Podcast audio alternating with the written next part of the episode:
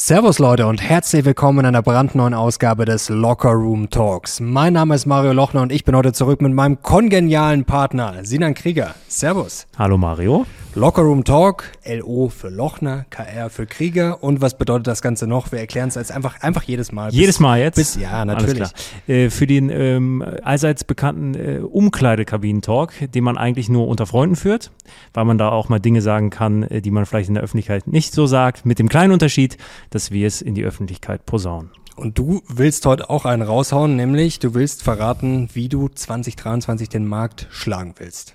Korrekt. Ich bin sehr selbstbewusst. Da sind wir schon mal gespannt, was das für eine geheime Aktie oder was für ein geheimes Metall oder auch immer sein wird. Also werden wir gleich drüber sprechen. Auch über mein Depot müssen wir sprechen. Ich habe 8 Aktien verkauft. 8 Aktien. Wahnsinn, ja. Ne? Darunter Palantir, da werden einige sagen, was, Palantir, da fand er doch immer super attraktiv, das Geschäftsmodell. Ich werde es heute genau erklären, warum ich vor allem generell solche Aktien für 2023 nicht so für so sinnvoll halte. Da gibt es natürlich mehrere Gründe, jede Aktie individuell, aber da gibt es einige, glaube ich, ja ganz gute Gründe. Und wir verraten, warum BMW nachhaltiger ist als Tesla.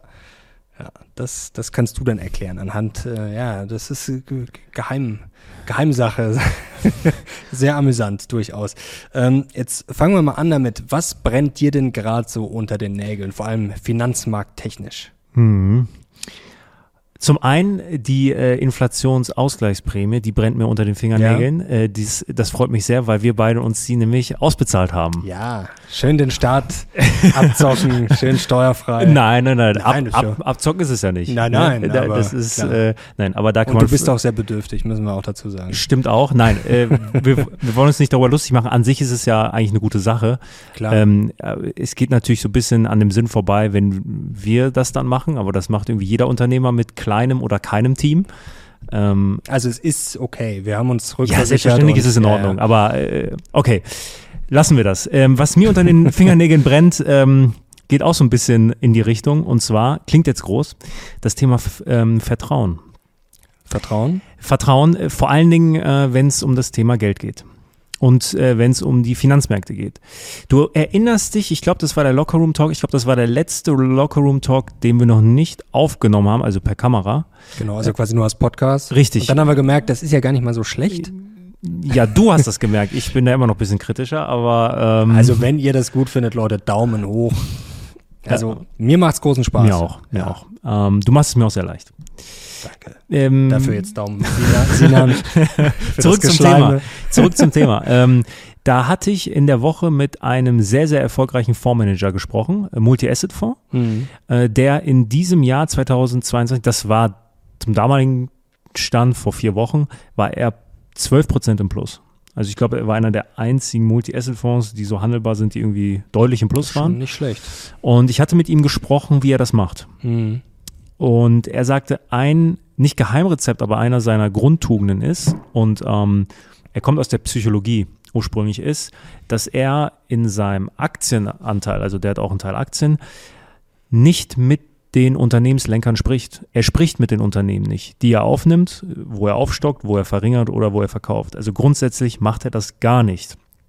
Da habe ich ihn gefragt, dass das ja eigentlich ganz schön komisch ist, weil viele Fonds werben ja gerade damit, dass die halt Zugang zur Chefetage haben und sehr eng mit den Unternehmen sind. Und dann sagt er, ja, und genau das ist der Fehler, denn sobald man eine persönliche Beziehung aufbaut, fällt es einem dann halt im Zweifel auch schwieriger, diese Aktie dann abzustoßen. Und dann fragt er mich, Herr Krieger, wenn das so stimmen würde, dass je besser der Zugang zur Chefetage, desto besser müsste dann ja auch quasi die Performance sein. Und man sieht es, dass die großen Fonds, also diese sehr, sehr bekannten Fonds, ja nicht unbedingt auch die beste Performance haben. Und da sagt er, okay, die großen Fonds haben den besten Zugang, laufen nicht besser. Da kann ja irgendwas an dieser Argumentation nicht stimmen. Und er sagt, er geht in die komplett andere Richtung und sagt, er redet gar nicht mit den CEOs. Mhm. Das ist ein sehr spannender Punkt. Also ich weiß jetzt nicht, ob man so weit gehen muss, dass man sagt, man redet gar nicht mit ihnen, aber nach dem Motto, ja, war jetzt neulich bei den Unternehmen und es sieht super aus, ich habe ja auch schon viele Interviews geführt und das klingt immer gut und man hat sofort irgendwie ein gewisses Vertrauen, wenn man sich denkt, okay, der hat gerade mit den Unternehmen gesprochen oder gerade eine Präsentation, aber die Gefahr ist ja groß, dass man sich auch einlullen lässt und welcher CEO stellt sich jetzt hin und sagt, Leute, also die Aktie, das Unternehmen ist sowieso Schrott. Richtiger Schrott und die Aktie ist noch viel schlimmer. Verkauft das jetzt mal. Also es gibt sicherlich, klar, also man kann nicht immer alle in einen Topf werfen. Es wird schon ein paar geben, die vielleicht auch ehrlicher sind oder sehr ehrlich, aber es wird natürlich mehr als genug geben. Du musst ja auch an dein eigenes Unternehmen glauben, du musst es ja verkaufen. Das ist ja auch der Job im Endeffekt. Aber zu sagen, ja, der hat jetzt gesagt, das läuft super und dann sagen sie, deswegen läuft super, das ist natürlich, sagen wir zumindest, gefährlich. Ich meine, die Kette geht ja weiter und das soll jetzt nicht so abdriften, dass wir jedem CEO, jedem Fondsmanager irgendwas unterstellen wollen. Nein, um Gottes Willen. Ich meine, wir haben auch ein Eigeninteresse. Ich glaube, und das ist ja das Spannende daran, ich glaube, auf dem Finanzmarkt, wenn es ums Geld geht, hat jeder ein Eigeninteresse. Ich bin mal durchgegangen. Also sagen wir mal die CEOs. Ja, es wird kaum einen CEO geben, der in einem Interview, sei es jetzt mit einem Fondsmanager, mit einem Vermögensverwalter oder mit der Presse, schlecht über sein eigenes Unternehmen sprechen wird. So, das wird er nicht tun. Vielleicht auch, also ich sage nicht, dass er lügt, aber er wird's einfach, er wird die positiven Dinge vermutlich hervorheben. Wir beide haben genug Interviews mit Unternehmenslenkern geführt. Vielleicht weiß er ja auch nicht alles. Also es ist ja nicht so, dass ein CEO allwissend ist, was in seiner Firma vor sich geht, und es kann ja sein, dass er auch auf dem falschen Fuß erwischt wird. Das ist schon mal das Erste. Fondsmanager haben natürlich auch ein Eigeninteresse. So, wenn wir mit Fondsmanagern sprechen, natürlich wird ein Fondsmanager mit einem Multi-Asset-Fonds, der eher defensiv ist, tendenziell eher bearischer sein als jemand, der 100% Aktien hat oder als einen Frank Thelen oder sonst was. So, das ist ja auch klar. Und wir als Journalisten, wenn man mit uns spricht oder wenn jemand unsere Videos schaut, müssen wir uns ja auch mal wieder anhören, ja, ihr seid so reißerisch, ihr seid so überspitzt. Weil wir haben natürlich auch ein Interesse, dass unsere Nachrichten, dass das, was wir raussenden, an so viele Menschen wie möglich geht. Natürlich, und ich glaube, wollten wir sie nicht machen. So, und ich glaube, das ist auch gar nicht schlimm, aber ich glaube, dass es dort in der Finanzmarktwelt umso wichtiger ist, dass man deswegen nicht jegliche Quelle irgendwie diskreditiert, sondern es einfach nur einschätzt. Das ist ein wichtiger Punkt, sehr guter Punkt. Es ist natürlich sehr, sehr schwer dann, also sich auch wieder selber zuzutrauen, selbst wenn man kritisch ist, okay, wer lügt jetzt, wer sagt die Wahrheit, wem vertraue ich? Auch sehr interessant, wir haben ja schon ein Blockbuster-Interview für die Weihnachtsfeiertage abgedreht mit einem der renommiertesten, bekanntesten Finanzexperten. Also ich glaube, jeder, der sich ein bisschen mit Börse beschäftigt, kennt ihn sehr, sehr gut und kann sich auch schon mal drauf freuen. Am 25. Dezember gibt's das Video und der hat eben auch genau das gesagt, weil ich habe ihn darauf angesprochen, eben inspiriert von dir damals, von dem LoKr Room Talk, und er hat gemeint, ja, das ist ein guter Punkt, also man muss wirklich schauen, wie man CEOs und Co. einschätzt, mit wem man spricht, und er hatte sogar von Psychogrammen gesprochen, die sie da entwerfen. Also das ist natürlich auch interessant. Klar, da kann ich dann natürlich auch wiederum daneben liegen, denn klar, dass ich kritisch bin, ist gut, aber trotzdem finde ich sehr spannend, dass man sich da Gedanken macht, und da sieht man dann natürlich auch, dass sich da auch bei den Experten die Spreu vom Weizen trennt und man wirklich dann schon weiß, okay, dem glaube ich jetzt vielleicht mal 50%, dem 30%, dem 80 oder 100%. Er sprach davon, ein sehr spannender Punkt. Er sprach davon, wie selbstbewusst ein CEO ist, oder? Und dass man daran so dann ein bisschen den Wahrheitsgehalt so leicht abschätzen kann, ob man 80% glauben kann, 60% oder, ja, das ist schon spannend. Und dabei meine Frage einfach an dich, was sind denn so deine Lieblingsquellen? Meine Lieblingsquellen, also ich muss sagen, mittlerweile wirklich selber sich Gedanken machen. Also es ist ja nicht so, dass man immer zwingend recht hat, aber es ist, glaube ich, schon sehr wichtig, sich sehr viele, ja, ich sage jetzt mal, Originalquellen, sehr viel Research sich anzuschauen, aber wirklich sehr viel, und sich daraus dann eine gewisse Meinung zu bilden, mit Szenarien zu arbeiten. Das ist, glaube ich, wichtig, auch wenn das immer langweilig klingt, wenn man jetzt sagt, okay, ich habe jetzt fürs nächste Jahr, ich baue mir, sagen wir mal, 5 Szenarien, sage, okay, 2 sind sehr unwahrscheinlich und dann habe ich vielleicht noch 2, 3, die übrig bleiben, und dann überlege ich mir, okay, kommen wir auch gleich dazu, was sind dann vielleicht die Schnittmengen, wo ich sage, okay, da liege ich jetzt zum Beispiel mit dem Investment oder der Strategie schon mal wahrscheinlich bei 2 oder 3 Szenarien vielleicht ganz gut, und baue jetzt nicht alles auf Hoffnung auf. Also wir kommen ja gleich zu den Wachstumsaktien.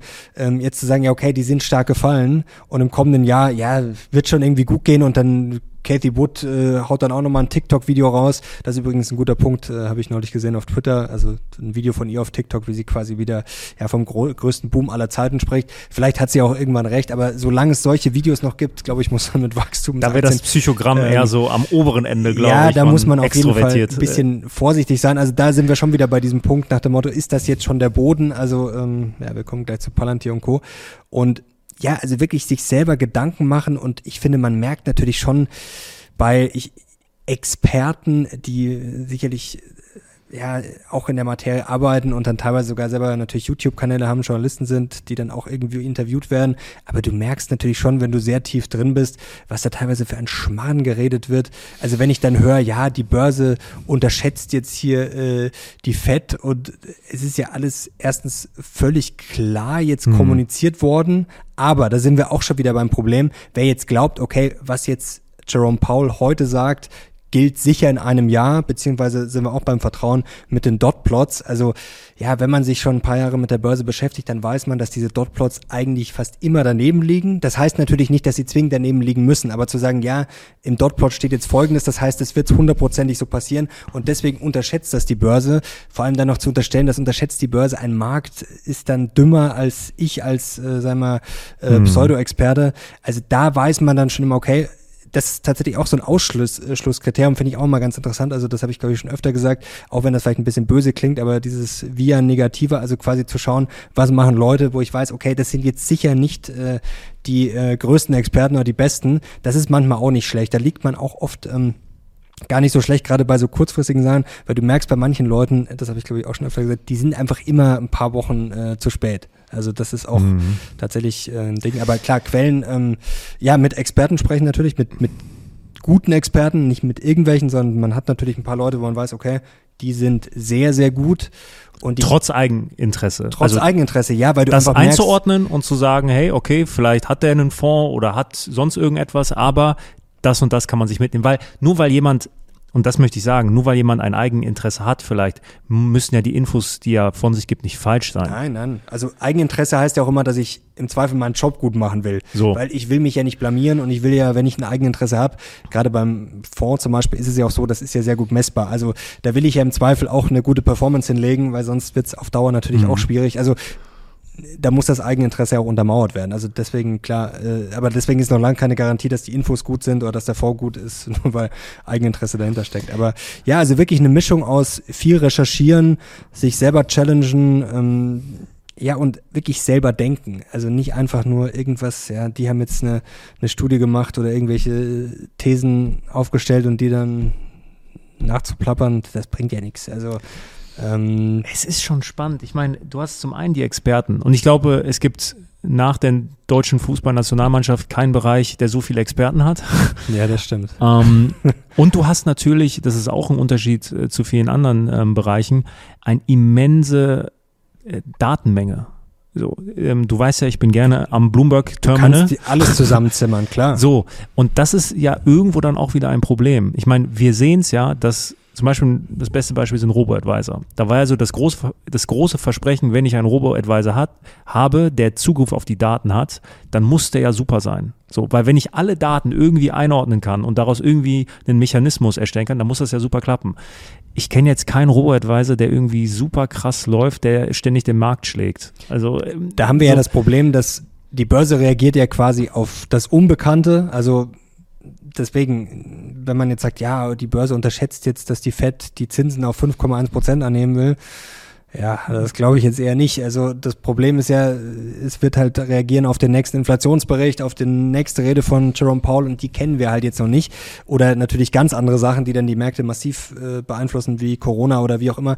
Also die Börse reagiert ja nicht auf Daten. Natürlich können Daten helfen und Daten vielleicht Indikationen geben, wie Überbewertungen, Unterbewertungen und so weiter. Aber trotzdem kannst du nicht die Kurse voraussagen. Und das ist, glaube ich, schon ein Riesenproblem. Und was auch wirklich ein so wichtiger Punkt ist, selbst wenn du die Daten hast und selbst wenn du wüsstest, was in der Zukunft passiert, dann weißt du trotzdem nicht mit hundertprozentiger Sicherheit, wie die Leute, die Marktteilnehmer drauf reagieren. Das ist der Punkt. Also das ist halt, glaube ich, auch, was viele mal unterschätzen. Die sagen, okay, wenn das kommt, dann passiert das hundertprozentig.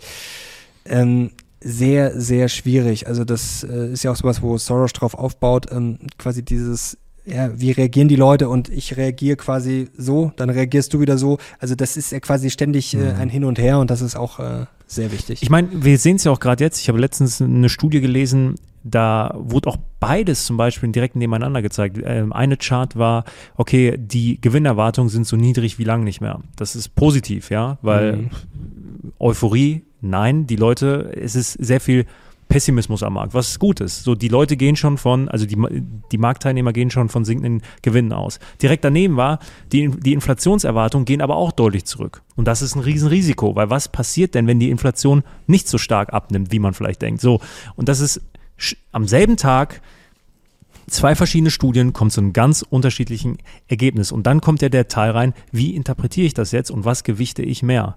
Und das ist, glaube ich, super schwer. Und ich glaube, deshalb tun sich auch viele, oder deshalb ist das ganze Börsenthema für viele auch so ein Buch mit 7 Siegeln. Ich bin da mittlerweile so, ich meine, wir haben ja wirklich schon jetzt viele Leute gesprochen. Die wenigsten wissen eigentlich, wie man so etwas zu interpretieren hat und wie es irgendwie weitergeht, oder gar keiner. Ja, also die besten Experten sagen dann meistens auch wirklich, sie haben vom gewissen Thema keine Ahnung, oder sie wissen es eben natürlich auch nicht, weil wissen tut's keiner. Trotzdem wollen die Leute dann im Zweifel natürlich immer einen, der sagt, ja, hier nächstes Jahr 100%ig geht's runter oder rauf, und das macht ja auch Spaß. Also wir leben ja auch in gewisser Weise davon, dass man drüber sprechen kann. Du machst es aber mittlerweile ganz schön, dass du den Bären immer zeigst und den Bullen immer zeigst in deinen Briefings. Also ich glaube, so sollte jedem klar sein, dass das nicht immer nur eigene Meinung ist, sondern das sind einfach die Blickwinkel, die man oder Themen, die man auf dem Schirm haben muss, und jeder soll dann selber nachdenken, hey, das ist mir wichtig, darauf lege ich mehr Wert, und sich am Ende seinen eigenen Schluss draus ziehen. Und das ist, glaube ich, sehr wichtig, auch da erkennt man immer schön, wenn man quasi, das ist ja auch so ein selber Challenging, weil du stellst dann, zeigst einen Chart und sagst, ey, ist so schlecht wie hier. Und dann kannst du aber eigentlich oft genau was dagegen legen, nicht immer, aber oft, wo du dann sagst, okay, stimmt. Hab mich auch neulich gefreut, da kamen auch, glaube ich, ein paar Kommentare nach dem Motto, ja, das ist echt super, weil da merkt man, wie schnell man sich eigentlich verführen lässt. Du siehst einen Chart und denkst dir, wow, um Gottes Willen, so schlimm wie seit 20 Jahren nicht. Und dann kann man viele Sachen aber auch anders interpretieren. Also wir wissen gar nichts, aber ich schlage trotzdem den Markt. Ja, man kann sich ja Gedanken machen, und ich glaube schon, dass es dann gewisse Sachen gibt, wo man sagen kann, ja, okay, da habe ich jetzt vielleicht eine gewisse Wahrscheinlichkeit. Also ich weiß jetzt auch nicht nächstes Jahr sicher, ob die eine Aktie oder die andere, das weiß keiner. Da kann auch mal was passieren, von politischen Einflüssen bis Umweltkatastrophen, weiß kein Mensch. Also sehr schwer, aber trotzdem bei den Wachstumsaktien, und ich meine jetzt mit Wachstumsaktien natürlich nicht alle, sondern sagen wir mal Cathie Wood, höflich ausgedrückt, Portfolio ARK bis unhöflich ausgedrückt bis zu Schrottaktien, die einfach halt hochgepumpt wurden, vielleicht auch tolle Geschäftsmodelle und tolle Zukunft haben, aber halt jetzt einfach nicht performen, beziehungsweise auch keine Gewinne machen.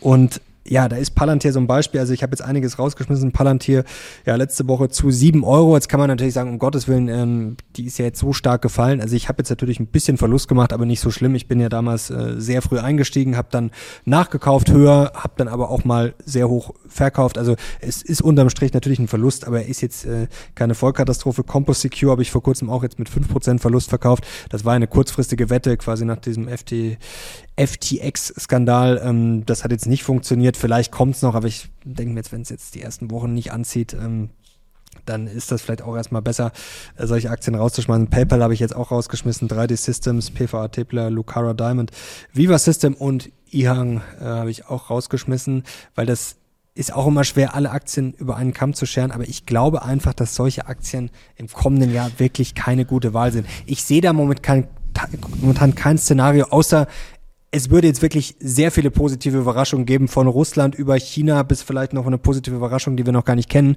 bis zu einem Wirtschaftswunder, ja, was jetzt auch, sagen wir mal, eher schwierig wird bei der Inflation, den Zinsen und Co. Also ich sehe jetzt da eigentlich kein Szenario, wo man sagt, okay, nächstes Jahr gehen die alle durch die Decke. So leicht lasse ich dich aber nicht davon kommen. Ich schaue auch nochmal auf deine Liste. Was hat PayPal dort zu suchen? Weil da kommen wir gleich dazu. Es geht nämlich um die Stock-Based, du weißt, worum es geht.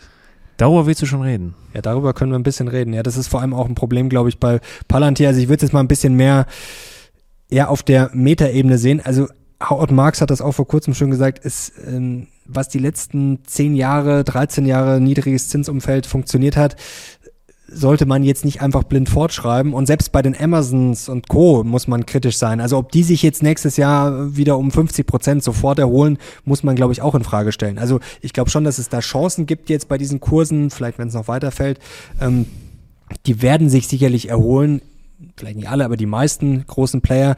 Ob es jetzt kommendes Jahr passiert, weiß ich auch nicht, weil es gibt einfach, wie gesagt, sehr viele Risiken. Aber ich glaube schon mal, wenn sich die Kurse erholen, wenn es ein gutes Jahr wird, dann glaube ich, fließt das Geld zuerst mal eher in die Amazons und Microsofts, bevor es in die Palantirs und PayPals fließt. Also, ja, also und Palantir ist jetzt, also was ich jetzt auch noch, glaube ich, wichtig dazu sagen muss, diese Aktien sind jetzt nicht schlecht, außer Lucara Diamond und EHang, da würde ich jetzt sagen, okay, das ist wirklich... Was macht EHang? Ich kenne die gar nicht. Ja, das ist quasi Flugtaxi. Also das ist so Halleluja. Chinesisches, wie heißt Lilium quasi. Lilium, so, ja. So mal ganz salopp dahin gesagt. Also ja, hat sich zuletzt mal erholt, die war schon komplett unten. Okay, jetzt schmeiße ich sie mal raus, stand eh schon länger auf der Abschussliste. Wie bist du auf die denn gekommen?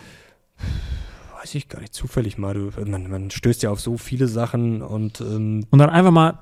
Zack, ja, wirklich Zock. Also das war so, ja, okay, so nach dem Motto von vornherein abgeschrieben, wirklich Zock. Die ist dann auch mal komplett abgegangen, aber das war halt in diesem Hype. Also ich hätte sie natürlich auch damals schon mit deutlichem Gewinn verkaufen können. Also es war jetzt nicht von Anfang an Verrecker, sondern da war ich dann vielleicht auch, ja, vielleicht zu bullish in dem Umfeld und da hätte man vielleicht sagen müssen, okay, nimmt man mal Gewinne mit. 3D Systems zum Beispiel finde ich auch auf Dauer spannend und das ist jetzt, glaube ich, das Wichtige. Ich will diese Aktien, vielleicht nicht alle, aber die meisten, gerne wieder zurückkaufen. Das ist natürlich auch mal schwer, weil es natürlich ein gewisses Timing ist, aber, also ich glaube, ich krieg's mit, wenn diese Aktien, die sind natürlich auf der Watchlist, wenn die jetzt wieder anziehen.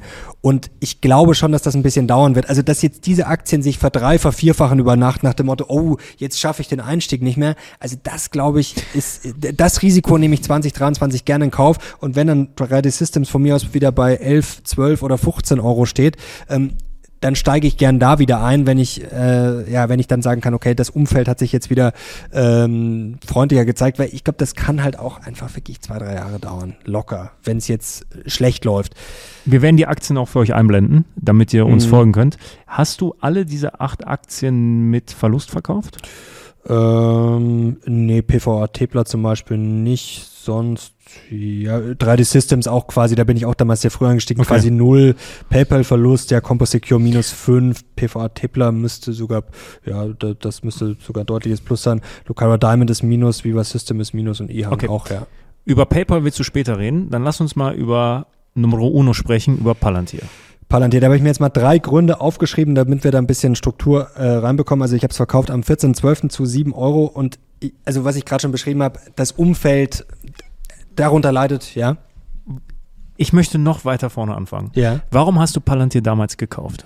Weil ich das Geschäftsmodell sehr attraktiv finde. Also ich muss sagen, vielleicht muss man da schon ein bisschen Distanz kriegen. Ich mag auch dieses Palantir-hafte, auch damals haben wir viel gesagt, das ist jetzt irgendwie ein Riesenproblem, dass das so intransparent ist. Ja, das ist das Geschäftsmodell. Das natürlich Geheimhaltung, dass sie wirklich auf einer... Willst du einmal ganz kurz erklären, was sie machen?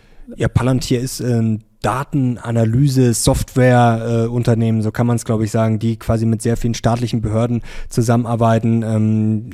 Natürlich immer in der Kritik, weil sie, ja, es heißt natürlich Datenüberwachung. Da gab es natürlich auch viele Vorwürfe nach dem Motto, sie machen die Daten zu Geld. Wo sie ganz klar sagen, nein, das machen sie nicht. Sie wollen jetzt zum Beispiel auch mit der Navy da die Software auf Vordermann bringen, arbeiten natürlich auch mit CIA, mit Geheimdiensten und so weiter und so fort zusammen. Aber es ist auch quasi ein, ja, es geht auch um normale Software. Also es ist jetzt nicht nur CIA, sondern ist natürlich auch für ganz normale Unternehmen. Also das ist Palantir. Haben natürlich zum Beispiel auch während der Pandemie der britischen Gesundheitsbehörde massiv geholfen, damit dann quasi, sag ich mal, in, Impfzentrum, dass dann da genug Spritzen sind und da der Defibrillator. Also es ist quasi, ja, Datenerfassung, Datenaufbereitung und dann, dass du quasi dein Geschäft, ich sag's jetzt mal, ob dann das Geschäft Impfen ist oder Sicherheitsüberwachung, dass du quasi dein Geschäft optimieren kannst. Und das ist natürlich grundsätzlich sehr interessant. Und Palantir ist da schon sehr stark. Also sie bauen jetzt natürlich mit diesem Foundry auch eine riesige Plattform. Also das dauert sicherlich, das ist klar. Also mir war klar, dass Palantir jetzt nicht über Nacht sich ver-10-, ver-20-fachen kann. Aber man muss natürlich auch sagen, das Unternehmen ist jetzt auch nicht neu. Und wir kommen gleich zum wichtigen Punkt, zur Profitabilität. Wo man schon unzufrieden sein muss. Das Wachstum hat zuletzt auch nachgelassen. Und ich finde, man merkt irgendwie, ja, Management, also wenn dann so Sprüche kommen, ich habe es mir sogar aufgeschrieben, aber so nach dem Motto, ja, die verstehen das alle nicht, wirklich so. Also wir sind massiv unterbewertet und Dann gibt es ja auch einen mittlerweile in Deutschland bekannten Außenminister von Palantir, sage ich mal, der auch schon bei Frank Thelen war und bei anderen Finanzkanälen. Und mich überzeugt das nicht so wirklich. Also natürlich kann man auch bei so einem Unternehmen dann vielleicht nicht alles erzählen, aber wenn dann momentan so ein bisschen ist, ja okay, wir sind einfach unterschätzt und wir haben gute Mitarbeiter. Also mir ist das momentan ein bisschen zu wenig und ich glaube, in diesem Umfeld ist es einfach sehr, sehr schwierig. Auch der Hype, also ich muss sagen, damals, ich war bei Palantir früh dabei, also mir hat das überhaupt nicht gepasst. Am Anfang war es noch lustig, weil dann lief die Aktie, aber dann gefühlt hatte sie fast jeder Influencer, dann ist sie im Frank Thelen Fonds. Also das muss ich sagen, das habe ich jetzt auch lange beobachtet, das hat mir von Anfang an nicht so gepasst, weil das nie gut ist. Dann wurde es quasi, Meme-Stock war es ja auch noch so halb, also das ist halt einfach keine gute Entwicklung. Da kann das Unternehmen im Endeffekt ja nichts dafür, aber das ist auch was, ich glaube, da ist noch zu viel Hype drin. Und versteckte Risiken. Also das ist, glaube ich, ein Punkt, das war auch vor einem Jahr schon. Also ich sehe das Potenzial von Palantir und ich sehe das nach wie vor. Und wie gesagt, das ist schon eine Aktie, wo ich gern wieder rein würde. Aber ich glaube, momentan ist es einfach schwer. Also gerade im kommenden Jahr. Was hat sich denn konkret verändert, dass du jetzt sagst, oder ich sage es jetzt mal ganz bewusst, ganz böse, dass du zu deiner Rationalität gefunden hast? Ja, also was ich gerade schon gesagt habe, das Wachstum hat nachgelassen. Man enttäuscht natürlich, man ist nach wie vor nicht profitabel. Also jetzt kommen wir gleich zu den Adjusted Returns. Das ist ja was ganz Wichtiges und um diese Stock-Based Compensation. Also was ist das? Dass Mitarbeiter im Endeffekt Aktien kriegen. Das ist auch eine ganz übliche Praxis, gerade bei den ganzen Tech-Unternehmen wie PayPal und Co. PayPal ist da auch mittendrin oder auch Veeva Systems zum Beispiel. Das sind so Kandidaten. Es ist natürlich auch bei den Großen üblich. Also das ist jetzt nichts, kein Verbrechen, aber es wird dann, wir können das vielleicht mal einblenden, damit wir das ein bisschen transparenter hier haben. Hier ist der. Hast dich wieder vorbereitet hier. Hier sieht man das. Also es geht natürlich hier Adjusted EBIT da unten und ihr seht jetzt hier in der Mitte, da ist dann, wo ist es denn? Stock-Based Compensation, genau. Und also positiv ist es ein bisschen runtergekommen, ist ein bisschen weniger geworden, aber im Endeffekt rechnest du dir halt deine Gewinne schön. Also du rechnest diese Stock-Based Compensation nicht als Kosten. Also du bist quasi rot, rechnest die dann raus und sagst, ja, ist ja kein Problem. Sind die runtergekommen, weil es schlechter lief? Das ist eine gute Frage. Ich glaube generell, ja, natürlich, weil sich das wahrscheinlich alles ein bisschen abgekühlt hat und weil natürlich, das ist jetzt auch kein Riesengeheimnis mehr, also das war vor einem Jahr auch schon auf dem Schirm, aber das ist jetzt genau das, was ich auch mit dem Umfeld meine. Ich glaube, das ist noch nicht bis zum letzten durchgedrungen. In der Wall Street weiß man das natürlich, das, wie gesagt, das ist ja nicht geheim und das machen sehr viele. Aber ich glaube, dass das immer weniger akzeptiert wird und ich glaube, das kommt im neuen Jahr noch viel, viel mehr. Also ich glaube, dass das jetzt erst losgeht, weil ich glaube schon, das hat man halt akzeptiert vor einem Jahr. Ich wusste das natürlich auch mit der Verwässerung und dass, wie gesagt, dass das alles schön gerechnet wird.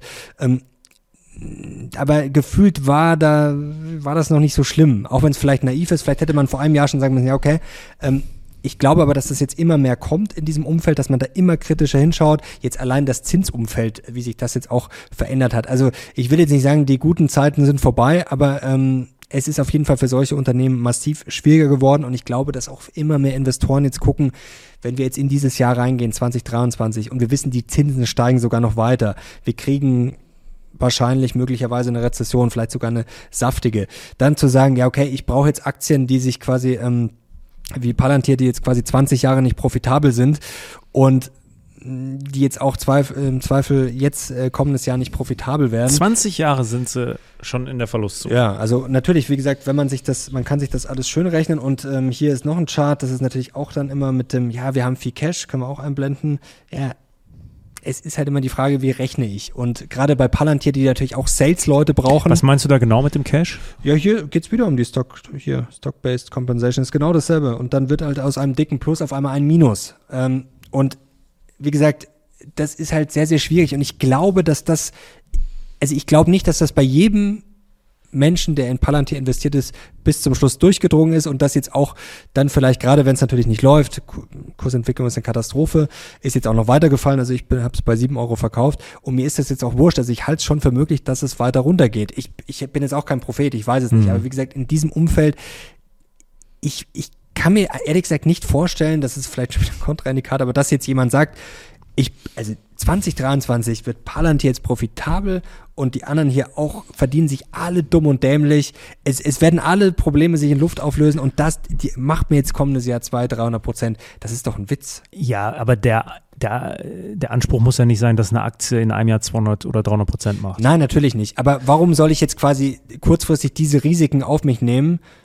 Ich will ja auch Cash aufbauen, also das hätte ich vielleicht auch nochmal am Anfang sagen müssen. Also ich will jetzt quasi mit diesen Aktien, die ich drin habe, Cash aufbauen, weil ich brauche jetzt nicht an mein ETF, an mein Core-Depot ran. Warum? Da bin ich breit gestreut. Ich weiß nicht, was kommendes Jahr passiert. Es kann natürlich auch ein ganz stabiles Jahr werden, aber wie gesagt, das ist jetzt quasi, man kann einfach sagen, es ist das schwächste Glied im Depot und deswegen fliegt es raus. Oder die schwächsten Glieder. Also was ich mich frage, Punkt 1 ist, wie kann ein Unternehmen mit solchen Kunden, das sind ja staatliche Kunden, die ja dann meistens dann auch so Ankerkunden sind, wie kann das 20 Jahre lang nicht profitabel sein? Ja gut, du hast halt auch hohe Kosten. Ich meine, du musst ja allein, die bauen ja jetzt auch dieses, ich meine, du hast ja Entwicklerkosten, du hast Sales, ist ja auch sowas. Und das ist ja zum Beispiel auch ein Witz dann bei diesen Stock-Based Compensations, da ich sage, okay, das sind keine Kosten, weil wenn ich zum Beispiel wenn ich wachsen will, brauche ich zum Beispiel mehr Sales-Leute. Und dann zu sagen, ja, okay, die bekomme ich dann vielleicht nur, wenn ich ihnen dann wieder Aktien gebe. Einfach zu sagen, ja, das sind keine Kosten. Das ist ja auch irgendwie schon, ja, schwierig. Und wie gesagt, am Anfang sie haben auch versprochen, Wachstum von 30%. Da sind sie jetzt auch schon weit drunter. Da befürchtet man auch, dass das nächstes Jahr weiter zurückgeht. Wie soll die Aktie im kommenden Jahr steigen? Wie gesagt, ich will nicht sagen, dass Palantir schlecht ist. Also es hat sich jetzt so gesehen an der ganzen Sache nichts geändert, aber wie gesagt, wir haben das Umfeld, das generelle Wirtschaftsumfeld wird schwierig, das Umfeld für die Wachstumsaktien ist viel schwieriger mit Zinsen und Co.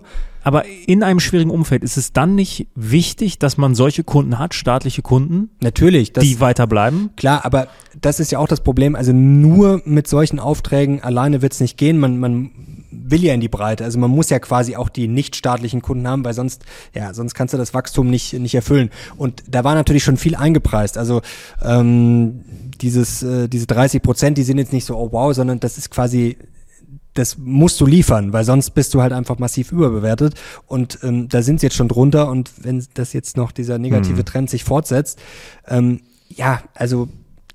es gibt auch schon Stimmen, das ist jetzt nicht von mir, aber dass Palantir zum Penny-Stock wird, so weit würde ich jetzt nicht gehen, aber es würde mich jetzt nicht wundern, wenn solche Aktien, das klingt jetzt heute wieder, ich weiß, jetzt reden wir nur über Palantir, das ist jetzt quasi stellvertretend, also mich würde es nicht wundern, wenn solche Aktien einfach noch weiter fallen, also ich weiß es nicht, aber dass sie jetzt stark steigen und wie gesagt, warum soll ich so eine Aktie dann mal nicht verkaufen, also bei Palantir ist es ja auch so, das ist ja schon eine Aktie, wenn das ganze Ding aufgeht, sagen wir mal in 10 Jahren, dann steigt ja die Aktie jetzt nicht um 10%, sondern dann wird das ein richtig wuchtiges Ding. Und dann kann ich auch abwarten, sage ich mal, bis sie wieder bei 10 oder 12 Euro steht, ist wieder dasselbe Spielchen. Ich weiß grundsätzlich, man braucht an der Börse Risikoübernahme und für den Markt würde ich das immer unterschreiben. Also da beim Markt zu warten, bis alles wieder picobello ist und das ist dämlich, weil das ist wirklich dämlich. Aber bei solchen Einzelaktien in dem Umfeld, und immer noch einen gewissen, es ist kein Hype mehr, aber es ist nicht am Boden. Also wie gesagt, wenn Cathie Wood TikTok-Videos macht, wir haben hier die Phänomene. Du machst auch TikTok-Videos. Ja, aber nicht, wo ich meinen Fonds anpreise. Oder Palantir. Und wie gesagt, man muss ja in Szenarien denken und das kommende Jahr wird schwierig. Also ich bin gar nicht so negativ. Ich glaube, wir haben auch eine gute Chance, dass das einigermaßen stabil ist, dass es vielleicht sogar positiv überrascht. Aber wie gesagt, ich glaube, dann stehen andere Aktien im Fokus. Es werden sicherlich viele auch, ich glaube, das läuft auch ein bisschen nach. Vor einem Jahr haben viele vielleicht verpasst, auf diese Value-defensiven Werte zu gehen. Ich glaube schon, dass viele jetzt sagen, okay, das nächste Jahr wird auch nicht so toll. Jetzt wird's spannend. Jetzt mache ich's dieses Jahr. Wir haben jetzt viel darüber gesprochen, was du alles nicht machen möchtest. Und du hast ja hier schon die Dotcom-Blase 2.0 quasi uns hier schön. So schlimm sehe ich es jetzt nicht, aber wie gesagt, ich sehe jetzt nicht den großen, ich sehe das, also Risk-Reward für 2023 finde ich für solche Aktien nicht gut. Jetzt hast du Cash aufgebaut, was willst du denn jetzt 2023 damit machen? Nachkaufen, wenn es scheppert und dann vermehrt in Qualitätsaktien gehen, wie zum Beispiel die Apples, Microsofts, Walt Disney könnte man sicherlich jetzt vielleicht, es läuft auch nicht gerade gut, also eher da rein. Ich will natürlich auch ein paar neue Aktien kaufen, will auch da Qualität, nenne ich es jetzt mal, auch wenn das immer so ein Wischiwaschi-Begriff immer ist. Sowas wie Skyworks Solutions finde ich zum Beispiel interessant. So Aktien, die man schon lange auch auf der Watchlist hat und wo man auch immer gesagt hat, oh ja, die läuft halt, die ist zu teuer. Also da gibt es mittlerweile schon auch einige, die gut zurückgekommen sind. Aber haben wir nicht vor ein paar Wochen noch gesagt, also ich habe das auf jeden Fall gesagt, dass mir die Big Techs nicht ins Depot kommen. Hast du mir nicht zugestimmt damals? Nee, ich hab der Kritik zugestimmt, zu sagen, die sind in 10 Jahren noch sicher oben oder die wachsen jetzt die nächsten 10 Jahre stabil weiter. Also das würde ich auch immer in Frage stellen. Aber zum Beispiel bei Apple, Microsoft, da sehe ich jetzt im Moment noch nicht so die großen Probleme. Und bei Amazon habe ich auch nachgekauft. Aber glaubst du, dass diese Aktien in der Lage sind, im nächsten Jahr den Markt zu schlagen? Weil wenn ich dich richtig verstanden habe, ist deine Theorie, okay, wenn sich die Wolken ein bisschen lichten und wieder Geld in den Markt fließt, dass das die ersten Aktien sind, die davon profitieren, richtig? Also die ersten bin ich mir nicht sicher, aber auf jeden Fall früher als die ganz harten Zockeraktien, das glaube ich schon. Also ich glaube, dass ja, also dass wir das Zocker-Mecker da nochmal erleben, das kann schon sein, dass es das irgendwann nochmal zurückkommt, aber das sind ja auch so Phänomene wie mit dem am Anfang, wie mit GameStop und Co. nach dem Motto, ja, jetzt wird hier der ganze Anlegermarkt revolutioniert und das geht jetzt die nächsten Jahre so weiter. Ja, lang hat es nicht gehalten und das kann immer vielleicht mal wieder aufflackern, aber wie gesagt, dass wir da jetzt, also wie gesagt, das sind alles Aktien, da würde ich gerne wieder rein oder in viele, weil ich die Geschäftsmodelle nach wie vor interessant finde und auch den Zeithorizont, aber ich glaube schon auch, vielleicht haben wir das auch von der Schnelligkeit überschätzt. Es war natürlich schon nach Corona auf einmal, die Börse ist gelaufen, dann wie gesagt, dann kam Cathie Wood, dann kam Frank Thelen mit seinem Fonds nach dem Motto, ja, es wird in 5 Jahren ist die Welt komplett anders und die meisten Sachen, auch selbstfahrendes Auto, es dauert halt länger. Also ich will das jetzt gar nicht schlecht reden, da werden sicherlich einige Innovationen kommen. Ich glaube schon, dass das ein Jahrzehnt wird, wo jetzt was vorwärts geht, aber ich glaube jetzt nicht, dass die Welt 2030 komplett anders aussehen wird als heute. Schielst du auch auf Qualität in der Old Economy? Schielen schon, aber ich will jetzt auch nicht das ganze Depot umbauen. Also das ist ja, wäre jetzt auch wieder der Fehler, sagen, ich laufe jetzt dem quasi, ich muss jetzt eine Coca-Cola kaufen, weil die dieses Jahr stark gelaufen ist. Also, weil eine Coca-Cola wird die nächsten 10 Jahre auch oder 20 Jahre auch nicht den Markt jedes Jahr total outperformen. Also das, glaube ich, wäre jetzt auch so ein Denkfehler. Man muss da schon aufpassen. Man muss sich halt überlegen, was ist jetzt vielleicht Qualität und Wachstum zusammen. Zum Beispiel sowas wie ASML kann man sich überlegen. Firmen, die stabil sind, die einen guten Burggraben haben, die aber trotzdem, wo ich sage, okay, da kann ich vielleicht mal jetzt billiger kaufen. Hat sich auch schon wieder erholt. Oder Skyworks Solutions zum Beispiel, wo die Bewertung jetzt besser ist, wo ich sage, Geschäftsmodell ist gut, Marktposition ist gut. Das finde ich schon ganz interessant. Also wie gesagt, ja, wo ich gute Perspektiven habe. Oder? Glaubst du nicht, dass ein paar Sachen jetzt, also es kann natürlich immer noch weiter fallen, auch Amazon und Co., aber es gibt jetzt schon Aktien zu Preisen, wo man wenn das einer vor einem Jahr gesagt hätte, du kannst in einem Jahr jetzt die und die Aktie hier zu dem Preis kaufen, hätte man gesagt, ja, das ist ja genial und jetzt denkt man sich, und wie gesagt, bei den, ich nenne es jetzt mal Meme-Aktien, Schrottaktien, Zockeraktien, wie auch immer, unprofitable Wachstumsaktien. Ja, aber dieser Vergleich hinkt ein bisschen, weil hätte dir vor ein paar Jahren jemand gesagt, du kriegst PayPal für den Preis oder eine Palantir, dann hättest du auch gesagt, ja, möchte ich. Das stimmt. So, und es haben sich, also da, wo ich zu 100% d'accord bin, ich bin eigentlich mit fast allem d'accord, was du sagst, die Situation hat sich einfach geändert. Genau. Ja, und es ist halt, also 5% Zinsen, wenn wir jetzt drauf zu, ist halt dann doch für ein, sag ich mal, für eine Coca-Cola was anderes als für Palantir oder da bin ich bei dir. Die Sache, die ich jetzt habe, ist, du bist ja nicht der Erste, der das sagt und der auch genauso handelt. Der jetzt quasi die, ich sag mal, die kleineren Tech-Werte aus der zweiten, dritten Reihe, diese famosen Wachstumswerte von vor 1-2 Jahren jetzt rausschmeißt. Und da frage ich mich dann, okay, ist das vielleicht der Grund, warum man jetzt reingehen sollte? Also jetzt mal ganz wild. Ja, die Überlegung, wie gesagt, ausgesprochen. Die ist, also beim Markt zum Beispiel würde ich das immer richtig finden, weil wenn die Leute sagen, ja okay, jetzt geht's komplett dahin und wenn man schon stark gefallen ist, beim Markt, wenn man stark gefallen ist, natürlich immer mit dem Risiko, dass es noch weiterfällt, aber ich glaube, da hat man immer ein gutes Argument, dass man sagt, okay, wenn ich langfristig denke, dann kaufe ich jetzt einfach. Aber wie gesagt, bei diesem Umfeld, und wir müssen mal überlegen, was da erstens, was für ein Hype war bei diesen Aktien, also nur quasi die Aktien, dann der Hype für den ganzen Markt, dieses Niedrigzinsumfeld. Und wir sehen ja, wie viel da jetzt schon aufgeschnappt ist, wie viel Schrott da reingepumpt wurde. Und ich muss sagen, also ich bin auch ein bisschen stolz, dass ich da mir wenige solche Aktien reingeholt habe. Also wo ich dann gesagt habe, okay, Palantir, dieses Geschäftsmodell finde ich nach wie vor interessant. Und ich glaube schon, dass die in 10 Jahren sehr erfolgreich sein können. Ich weiß es nicht, das weiß man nie. Aber da sehe ich schon noch Potenzial. Aber wenn ich mir überlege, damals, was da alles, wie blöd gelaufen ist, was man da alles sich hätte ins Depot holen können. Und ich weiß ja, ich habe dann auch immer nur gesagt, ja, ist interessant, aber ist halt einfach viel zu teuer. Und ich muss sagen, da muss man auch mal sozusagen nicht sagen, okay, ich habe jetzt vielleicht 2, 3 geholt, die sind jetzt abgesoffen oder die hätte man vor allem früher verkaufen müssen.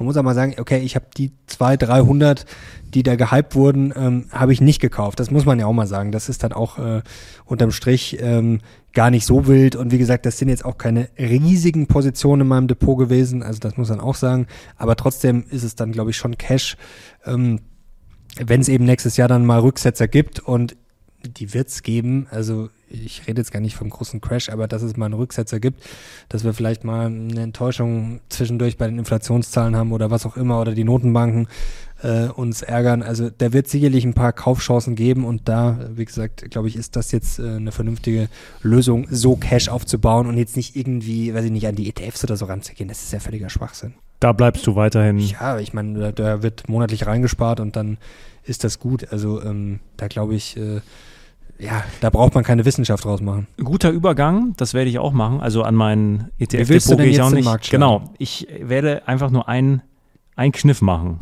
Ein Kniff? Ich werde meine Emerging Markets Quote hochschrauben. Hochschrauben ist, also ich habe es zuletzt auch wieder angehoben. Ich war da ja mal zwischenzeitlich auch schwierig. Also ich habe, aber was heißt hochschrauben? Also von wie viel auf wie viel? Also ganz grundsätzlich ist es so, dass ich eine 80-20-Mischung habe. Also 20% fließt in den Emerging Markets ETF und 80% in Industriestaaten. Und den habe ich vor 2 Monaten schon auf 40%. Also 60-40. Genau. Also gut. Jetzt ist die Gewichtung 60, quasi die neue, aber das dauert ja dann erstmal richtig. Genau, aber jetzt läuft. Den Sparplan, den habe ich auf 60-40 umgestellt und das werde ich jetzt auch so weiterführen, weil, warum? Weil, und das sieht man ja schon, der Dollar schwächer wird und das sieht man eigentlich sehr, sehr schön, die Chart, die werden wir auch einblenden, wie sich das entwickelt, wie man quasi ist übereinanderlegen kann quasi schon komplett kontra, wenn der Dollar steigt, fallen die Emerging Markets, wenn der Dollar sinkt, steigen die Emerging Markets. Das ist wirklich seit, weiß ich nicht, die Chart ist, glaube ich, und das ist wirklich extremst, das ist 1:1 die Entwicklung. Meine Theorie für 2023, der Dollar wird weiter fallen und dadurch werden irgendwas muss man ja hier sagen. Irgendwas muss man sagen. Nein, ich glaube, er wird weiter fallen und da werden die Emerging Markets gut abschneiden. Das ist meine Theorie und deshalb werde ich den Markt schlagen. Ja, also die Idee kann ich auf jeden Fall unterschreiben. Also ich glaube, dieses Jahr war es ja auch, als alle gesagt haben, als ich auch überlegt habe, okay, China, ich habe es dann kurz angehalten, aber ja, es bringt einfach nichts. Also zu denken, die Weltwirtschaft läuft jetzt auch ohne China, also wenn ich nicht in China investiere, quasi Augen zu und dann passiert mir nichts. Also das bringt ja nichts. Also wenn es da wirklich weiterhin sehr schlecht läuft oder schlechter werden würde oder zu kompletten Handelskriegen oder wie auch immer kommt, dann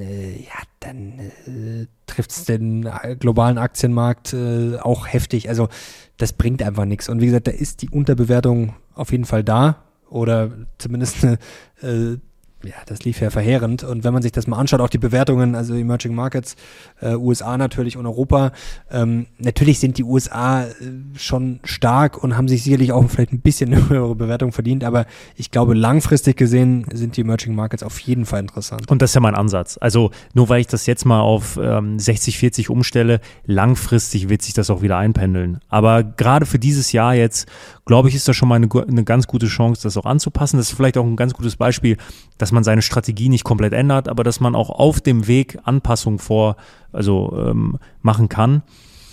Und ja, ob es aufgeht, werden wir sehen. Aber selbst sollte es nicht aufgehen, dann habe ich mal ein Jahr auf meinen 40-Jahre-Horizont, wo ich ein bisschen mehr Emerging-Markets-Aktien mir ins Depot gelegt habe. Das wird mich am Ende jetzt nicht komplett umbringen.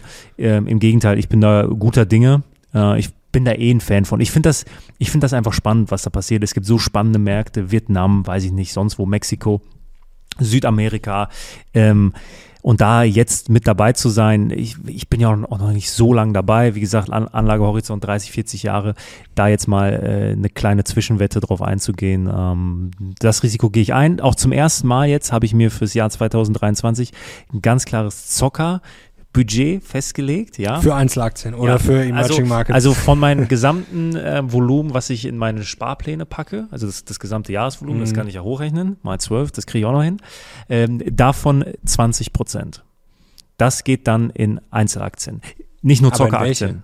Ja. Weißt du, also musst du jetzt nicht verraten, können wir vielleicht bald. Wenn es soweit ist, bist du der Erste, der es erfährt und dann ihr natürlich auch hier in dem Podcast. Ich habe ein paar auf meiner Wishlist fast schon. Da bin ich aber noch nicht so weit. Aber dann eher sowas, so eher so Wachstumsaktien oder kann dann auch, ist Zocken für dich generell einfach irgendeine, kann es jetzt auch VW sein zum Beispiel oder was? Kann, ja, aber halt dann eben nicht die ganz großen. So, weil, und ja, das wird mich am Ende vielleicht 1-2 Prozentpunkte kosten, das kann ja sein. Meine Theorie bleibt dabei. Ich glaube nicht, dass die ganz Großen langfristig den Markt schlagen werden. Und das möchte ich ja, also mit diesem Spielgeld, nicht Spielgeld, aber mit diesem Budget für Einzelaktien möchte ich ja den Markt schlagen. So, den Markt, den decke ich jetzt mit meinen ETFs ab. Klar, da bin ich jetzt ein bisschen am Rumspielen, jetzt aber auch nicht wild. Aber mit diesen Aktien, die ich dann kaufe, da möchte ich halt langfristig den Markt schlagen. So, oder zumindest Spaß haben. Und da werden es dann eher Aktien sein, die jetzt nicht super beliebt sind und super bekannt und die jeder jetzt gerade kennt. Also es kann natürlich sein, dass da meine VW reinkommt, weil ich finde VW spannend. Ich finde VW nach wie vor als Value-Aktie, ich finde das unglaublich, wie so ein Konzern irgendwie mit einem 0,05er Kursbuchwert durch die Weltgeschichte laufen kann. KGV 3, 4 oder ja, sowas. Das ist Wahnsinn. Gut, klar, aber darf man sich nie davon blenden lassen. Nein, aber es ist natürlich schon interessant auf jeden Fall. Über Kennzahlen können wir eh mal sprechen. Welche Kennzahlen wir mögen, welche wir nicht mögen, ob sie überhaupt was bringen. Das ist ein guter Punkt. Ich habe ja auch, also das KGV, also ich glaube, das KGV ist die letzte Kennzahl, auf die ich wirklich schaue.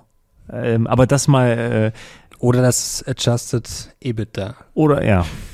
Ja, also, da bin ich echt gespannt, ob das jetzt quasi nochmal, ja, ich glaube schon, dass dieses kritische Hinschauen, ich glaube, dass das erst begonnen hat. Also ich glaube noch nicht, dass das am Ende ist und das jetzt wieder feuerfrei nach dem Motto, feuerfrei ist ja immer im Endeffekt, wenn ich eine Übertreibung habe, wenn ich auch wie damals, sage ich schon vor 2 Jahren oder auch vielleicht davor auch schon ein bisschen, wenn Geld sehr billig ist, also wenn Geld im Überfluss da ist, aber das ist ja momentan alles nicht mehr gegeben und das wird auch 2023, wie gesagt, man kann die Zukunft nicht voraussagen, aber man kann voraussagen, dass 2023 nicht die Liquiditätsparty wird wie Mitte 2020. Also das, glaube ich, kann man zu 99% voraussagen. Also wenn man sich mal überlegt, was vor 2 Jahren war, ich meine, da hatten wir die Pandemie, aber da hatten wir sehr viele Neuanleger, da hatten wir Geld, was reingepumpt wurde, da hatten wir quasi keine Inflation, wenig. Also allein die 3 Punkte und ja, und wir hatten dann schon zwischendurch, also das war Besinnungslosigkeit. Also da hat man ja auch teilweise Angst bekommen, also auch bei 3D Systems. Ich habe die damals so bei 8 rund gekauft, dann stand die nach wenigen Wochen bei 45. Da hast du dich auch wie der Größte gefühlt. Ja, und da hätte ich damals verkaufen sollen, aber da, gut, im Nachhinein ist es immer einfach, du weißt ja nicht, gerade in so einem kompletten Irrsinn, ich meine, und ich muss auch sagen, das hat einen dann auch, also das war ja gar nicht geplant, was machst du dann? Dann steigt so eine Aktie innerhalb von 5-6 Wochen verfünffacht sich. Mein Beileid, Mario, an dieser Stelle. Ja, aber das meine ich, das war ja damals schon irgendwie, ich habe damals ja auch schon spaßhaft gesagt, so, das wollte ich jetzt eigentlich gar nicht. Ja, das war teilweise schon absurd. Und dass das jetzt nicht unbedingt die beste Entwicklung ist, natürlich hat das damals Spaß gemacht und es war ja auch fast schon wie ein Rausch, aber dass das im Zweifel nicht so gut ist, also halten wir fest, war nicht so schwer drauf zu kommen. Du setzt für 2023 auf Qualität vor allen Dingen. Ich setze auf die Emerging Markets. In einem Jahr sitzen wir wieder hier. pleite, beide. Und sagen, mein Gott, damals. Hätten wir mal auf Palantir und Co. gesetzt. Ja, also ich glaube auch, dass die Inflation fallen wird, aber so stark wird sie auch nicht fallen, dass wir nächstes Jahr wieder Nullzinsen haben. Also das glaube ich nicht. Jetzt müssen wir noch klären, warum, waren gerade spannende Autobauern, warum BMW nachhaltiger ist als Tesla. Du kennst doch bestimmt hier dieses Rating. Ja, das von MSCI. Das allseits bekannte MSCI-Rating. Vielleicht da mal ganz kurz zu, ich glaube, was viele gar nicht wissen ist, MSCI bewertet ja gar nicht, wie nachhaltig ein Unternehmen ist. Es bewertet ja quasi die Nachhaltigkeitsrisiken auf ein Unternehmen. Das ist ein Riesenunterschied. Von daher, ob man das jetzt für bare Münzen nehmen kann, wenn MSCI einem Exxon eine super Rating gibt oder nicht, sei mal wirklich dahingestellt. Und wichtig auch, also BMW hat ja quasi, das sieht man jetzt hier nicht, aber man kann ja quasi das ausklappen und sich anschauen, wir können den Link auch mal unten reinpacken, dass quasi dann BMW ein Ziel formuliert hat und Tesla halt nicht. Ja. Und das ist natürlich auch sehr witzig. Also Tesla fliegt raus oder hat ein schlechtes Ranking, weil sie kein CO2-Ziel bis 2050 müsste sein, ne? Ja. Das hat BMW, glaube ich, gemacht, so bis 2050, wow, super toll. Deshalb sind sie drin.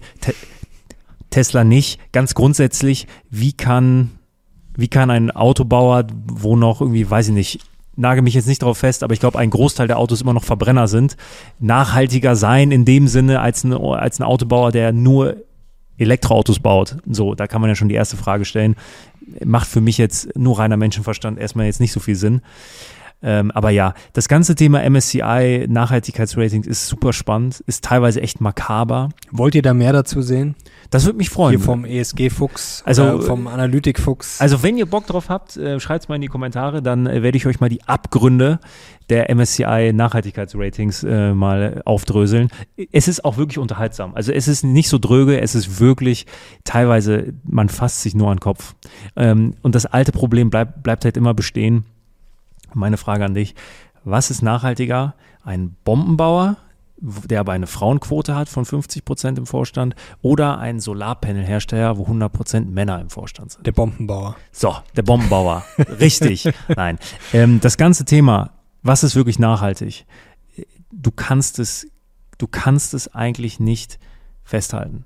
Es sind so viele persönliche Präferenzen, du kannst es auch vor allen Dingen nicht vergleichen. Ja, vor allem Nachhaltigkeit wird ja vermischt mit, vegetarisches Essen, Gleichberechtigung, Wokeness, da spielt ja alles irgendwie rein. Also, ich meine ESG, also Environment, Umwelt, Social und Government-Führung, das ganze Thema Female Empowerment, Gleichberechtigung ist halt einfach ein anderer Strang als jetzt Umwelt, CO2, Umweltverschmutzung, sonst was. Was davon jetzt wichtiger ist, das sei mal dahingestellt. Da hast du vielleicht eine andere Ansicht als ich. Ich finde es vielleicht viel, viel wichtiger, dass Menschen mit Behinderung gleichgestellt werden, beispielsweise. Oder Menschenrechte beachtet werden. Du kannst ja vielleicht sagen, hey, mir ist die Umwelt viel, viel wichtiger, CO2 muss runter. Okay, so. Aber das dann zu quantifizieren und zu sagen, diese Aktie ist nachhaltig an einem Rating, also wie soll es gehen? Wie gesagt, wir können da mal gerne ausführlich drüber sprechen, wenn das Interesse da ist. Kritisch, jetzt nicht Fanboy-mäßig. Würde mich sehr, sehr freuen. Und nochmal, MSCI-Rating, wenn es ein positives MSCI-Rating gibt für eine Aktie, lasst euch nicht blenden. Es heißt nicht, dass diese Aktie jetzt oder dieses Unternehmen super positiven Einfluss auf die Welt hat. Das ist nicht der Fall. Super schwieriges Thema. Tesla ist ja auch so ein Beispiel. Also ich will jetzt nicht Tesla, Palantir und das alles gleichsetzen, aber natürlich auch eine Wachstumsaktie. Wir haben vor kurzem auch drüber gesprochen und da hat man ja auch das Gefühl gehabt, okay, Tesla ist jetzt so stark gefallen. Ja, ich habe sie ja nicht, gekauft. Ich habe auch drüber nachgedacht, wir haben auch ein bisschen drüber gesprochen.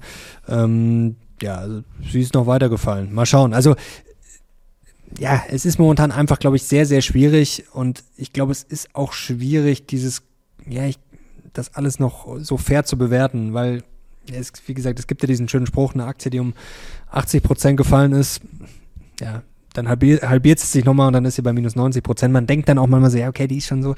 Es ist in so einem gewissen Abwärtsstrudel, gerade natürlich bei gewissen Aktien, das ist ein Minenfeld. Also da kann man sich eigentlich fast nur blamieren.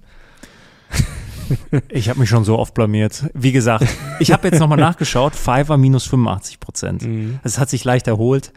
Ich glaube daran, dass der große Turnaround nochmal kommt.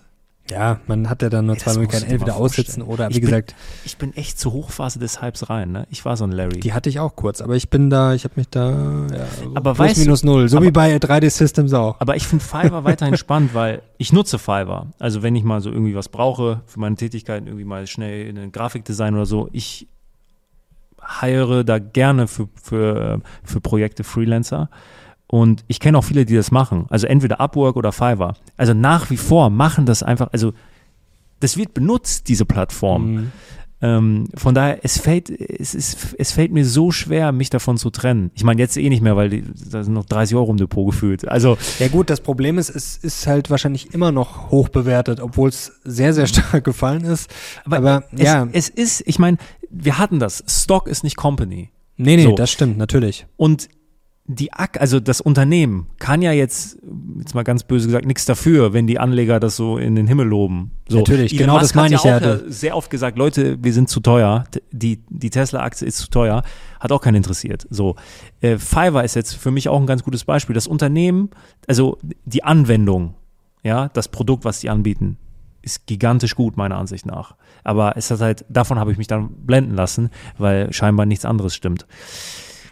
Ja, und da sind wir wieder beim Umfeld, wie gesagt, Zinsniveau und dann dieses Wachstum, wo man sagt, ja okay, die wachsen jetzt einfach 10 Jahre so weiter und dann müssen sie halt so wachsen oder im Zweifel mehr, weil sonst ist es halt schnell vorbei mit der Story und das stimmt. Das ist, wie gesagt, vor allem, wenn ich dann natürlich noch anders, das Dividend-Diskont-Modell sieht ja dann mit statt das Nullzinsen. Nutzt du gerne, ne? Ja. Ja, das ist nichts für mich.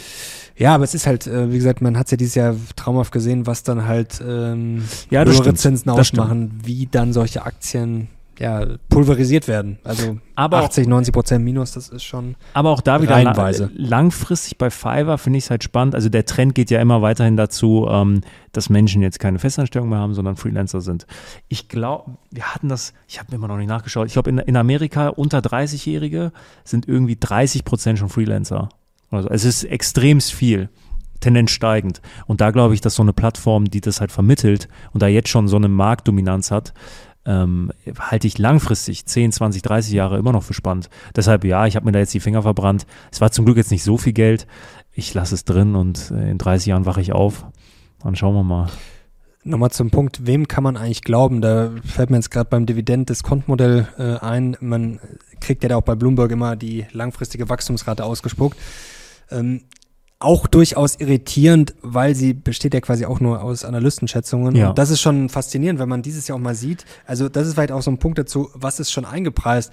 Also da wurde schon sehr viel zusammengedampft. Also wie dieses Jahr die langfristigen Wachstumsraten, also jetzt vorher sicherlich zu positiv, jetzt vielleicht bei einigen auch zu negativ, weil dann vielleicht doch die kurzfristige Brille übernimmt, gerade wenn es um eine langfristige Wachstumsrate geht. Ja, aber es ist schon faszinierend. Wie gesagt, wem kann man vertrauen? Wie viel sind diese Schätzungen wert? Und wir haben ja auch schon so viele Studien gelesen. Also im Endeffekt, ja, ich sage jetzt mal, wenn man sich mit einer Aktie nur rudimentär auskennt und 10 Minuten googelt, dann glaube ich, könnten wir auch viele Studien schreiben. Also wenn man jetzt mal ganz böse ist. Zumindest Kurzstudien. Das ist jetzt gerade die Hybris, die spricht. Nein, also viel Information, die man bekommt. Also ich meine jetzt so eine 5-Seiten-Studie, keine 50-Seiten-Studie. Das kriegt man schon hin. Vielleicht nochmal ganz kurz zum Thema Bloomberg, weil der Bloomberg-Terminal ja so die Quelle überhaupt ist für Zahlen, Daten, Fakten. Und ich liebe den Bloomberg. Aber auch da, selbst da muss man ganz genau hinschauen und auch da ist die Datenqualität echt teilweise nicht optimal. Das ist schon auch nervig, weil teilweise sagt man, okay, lass uns das machen und dann kleine Anekdote. Geht halt nicht. Der kleine Sinan Krieger, 22 war ich, so erste Jahr im Volontariat bei Focus Money, schreibt eine Geschichte über Dividenden. Ne, soll die Dividendenrendite rausfinden. Ich am Bloomberg mache das alles, steht da die Dividendenrendite. Nicht mehr kontrolliert, großer Fehler.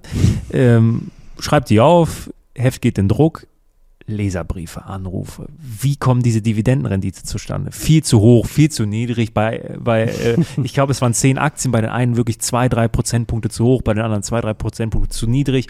Die eine hat gar nichts ausbezahlt, also riesen Shitstorm für mich. Und ich so, das kann doch nicht sein.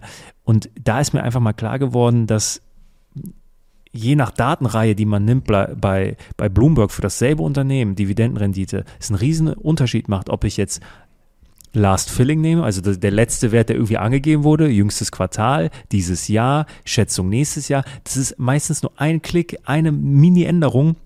Da waren wirklich Spannen von bis zu 5 Prozentpunkten. Damals war ich da noch nicht so fein mit. Ja, hatten wir Riesenärger eingehandelt, aber da muss man echt schon aufpassen. Und ja, ich sehe immer wieder, ne? Ich sehe auch immer noch Studien, wo teilweise auch solche Datenfehler gemacht werden oder wo Daten sind, die gar nicht stimmen können. Also wo ich mich dann frage, das kann so nicht sein. Deshalb auch da muss man einfach aufpassen. Das ist nicht mal böswillig, sondern einfach, weil es ja, wie ich gerade gesagt habe, die Datenmenge so überwältigend ist, so groß, da einen klaren Kopf zu haben, da immer zu wissen, was man tut, ist einfach auch verdammt schwer. Also man kann eigentlich niemandem vertrauen, außer uns beiden natürlich und Julia Leischik. Julia Leischik, ich schwör's dir, Mario. Hast du es dir mal angesehen? Nein, noch nicht. Ich habe noch nicht tatsächlich, ich hatte einen Tab offen, das war, glaube ich, ja, vor einer guten Woche. Und was bist du für ein Mensch? Ich habe dir so lange schon gesagt, dass du das gucken sollst. Ja, irgendwie, wenn ich das schon sehe, nee. Also ich werde es mir schon mal anschauen, aber irgendwie, Also das reizt mich null, muss ich zugeben. Ich weiß, ich hab auch schon vielen Leuten mal erzählt, die gesagt haben, will ich nicht, Game of Thrones oder sowas, was ich am Anfang auch blöd fand. Ich auch gesagt, ist ja auch blöd. Guck's, ja, das würdest du nie gucken. Ich fand das auch am Anfang schrecklich. Ich habe die ersten 2 Staffeln mich so durchgequält. Ja, warum machst du das? Ja, es war halt auch, es ist halt hochkompliziert. Du bist ein Hype-Mensch. Kaufst dir Palantir, wenn es im Hype ist. Ich habe Game of Thrones wenn sehr später. Nein, Hype, du bist ein Hype-Mensch. Ich habe das vor 5 Jahren angefangen oder so. Da war das schon 10 Jahre alt. Bist du schon vegan? Nee, ich bin sehr, sehr firm in meinem Glauben an Fleisch. Netflix-Tipps, hast du noch was? Nee. Ich habe einen Film neulich gesehen, Klassiker, der ist mir momentan überhaupt nicht geil. Big Lebowski, den kennst du nicht, oder? Nee. Ja, muss ich mal gucken. Habe ich schon oft gesehen, aber mal wieder Kultfilm. Der ist schon, ich glaube, aus den 90ern oder so. Den hat bestimmt letztes Wochenende außer mir keiner geguckt. Nee. Apropos Hype. Nee. Und ich hatte noch? Palantir bevor der Hype, genauso 3D Systems. Ja. Ich habe die ja gekauft, ursprünglich. Ja, natürlich. Palantir und. Warst du einmal richtig vorne dran? Also vor Hype hast du schon mal irgendwie was entdeckt, wo es nachher ein Riesenhype kam? Palantir und 3D Systems sind ja danach, da ging davor gar nichts. Ja, oder gut, Palantir ist ja erst an die Börse gegangen. Und jetzt hast du es mit Minus verkauft. Ja, mit leichtem Minus. Okay. Ja, aber das muss man ja auch, also das ist, glaube ich, auch ein wichtiger Punkt, auch wenn man dann sagt, ja, ich kann jetzt, ja, aber ich muss mir dann ja auch irgendwie, wie gesagt, wenn ich mir Szenarios baue für nächstes Jahr oder vielleicht sogar, es ist ja nicht nur nächstes Jahr, ich würde sagen, es können auch locker 2-3 Jahre sein, dann muss ich ja sagen, okay, wenn ich jetzt das Risiko höher sehe als die Chance, ja, dann muss ich es halt auch, natürlich hätte ich es früher machen können, aber ich kann ja auch nicht immer so aus dem Bauch raus und sagen, ja, hier, natürlich hätte man es auch, wie gesagt, im Nachhinein zu reden, das ist sowieso immer schwachsinnig. Also es haben auch letztes Jahr, vor einem Jahr, es haben auch wirklich sehr renommierte Experten vor allem ja auch gesagt, Zinsen 3-4%, unmöglich. Jetzt im Nachhinein redet man sich leicht, jetzt kann man natürlich sagen, da hättest du Palantir vor einem Jahr verkaufen, klar, aber trotzdem, ich muss ja dann immer noch, auch wenn ich jetzt sage, ich bewerte das neu, muss ich ja eine Entscheidung treffen und man muss dann auch so eine Aktie von sich trennen, nach dem Motto, ja, ich habe mal gesagt oder ich hatte die im Depot und habe öfter erzählt, warum ich die interessant finde, nach dem Motto, die kann ich jetzt nicht verkaufen. Ja, natürlich kann ich sie verkaufen und wie gesagt, ich werde sie mir, glaube ich, auch irgendwann wiederholen. Starkes Statement. Ich warte drauf. Du wartest drauf? Ja. Bis ich sie mir wiederhole? Ja, und dann gehe ich short. Ja, das würde ich auch machen. Ich muss dir noch sagen, wann ich mal vor dem Hype da war. Stimmt. So, also aktienmäßig, einmal Shopify. Glaub, ja, das weißt du, diese unrühmliche Story, was dann war. Aber davon rede ich nicht. Und zwar, ich rede von dem hier. Nusret. Ah, ja. Ich war einer der ersten Abonnenten. Kein Scherz. Bei Instagram. Ja, der hatte 1000 Abonnenten, 1200 Abonnenten. Da war ich dabei. Und ich habe den gefunden durch Zufall. Ich weiß es nicht, so Food-Liebhaber. Mhm. Ja, und mein Vater ist ja Türke. Ich habe dann sofort mein Handy genommen und das meinem Vater gezeigt.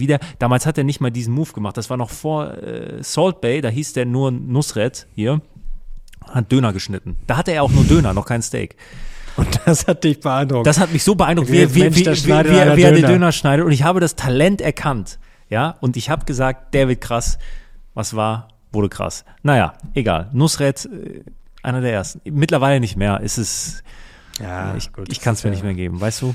Aber was wir neulich mal besprochen hatten, Frage an euch, ob wir mal so eine Ausgabe machen, wo wir uns vielleicht auch überraschend so gegenseitig so Fragen stellen, so gegenseitig interviewen so ein bisschen, aber jetzt nicht so, was ist deine Lieblingsfarbe, sondern vielleicht grün. So, ja, grün, raus. Sondern vielleicht natürlich schon ein paar spannende Fragen. Wir haben spannende Ideen, wir wollen es auch bald mal mit Gästen machen. Wenn du ein Lebensmittel wärst, welches Lebensmittel wärst du? Whisky. Bier. Wieso? Weiß ich nicht, fällt mir spontan, habe ich jetzt nicht drüber nachgedacht. Also wenn das die Qualität der Antworten wird, dann, mein Gott. Richtig, richtig schönes Steak. Ja, muss man ja erstmal drüber nachdenken. Niveau sinkt. Warte mal, ich muss mal schauen, wo Whisky finde ich eine gute Antwort. Oh. Ist auch Weizen, blondes Haar. Wieder Überstunde. Riecht gut. Mach mal die Abmoderation. Ja, brauchen wir die noch? Also Leute, wenn ihr es feiert, ich bin sehr gespannt auf euer Feedback und gerne Daumen hoch und ja, bis zum nächsten Mal. Danke dir, danke euch, wir sind jetzt raus. Ciao. Ciao, ciao.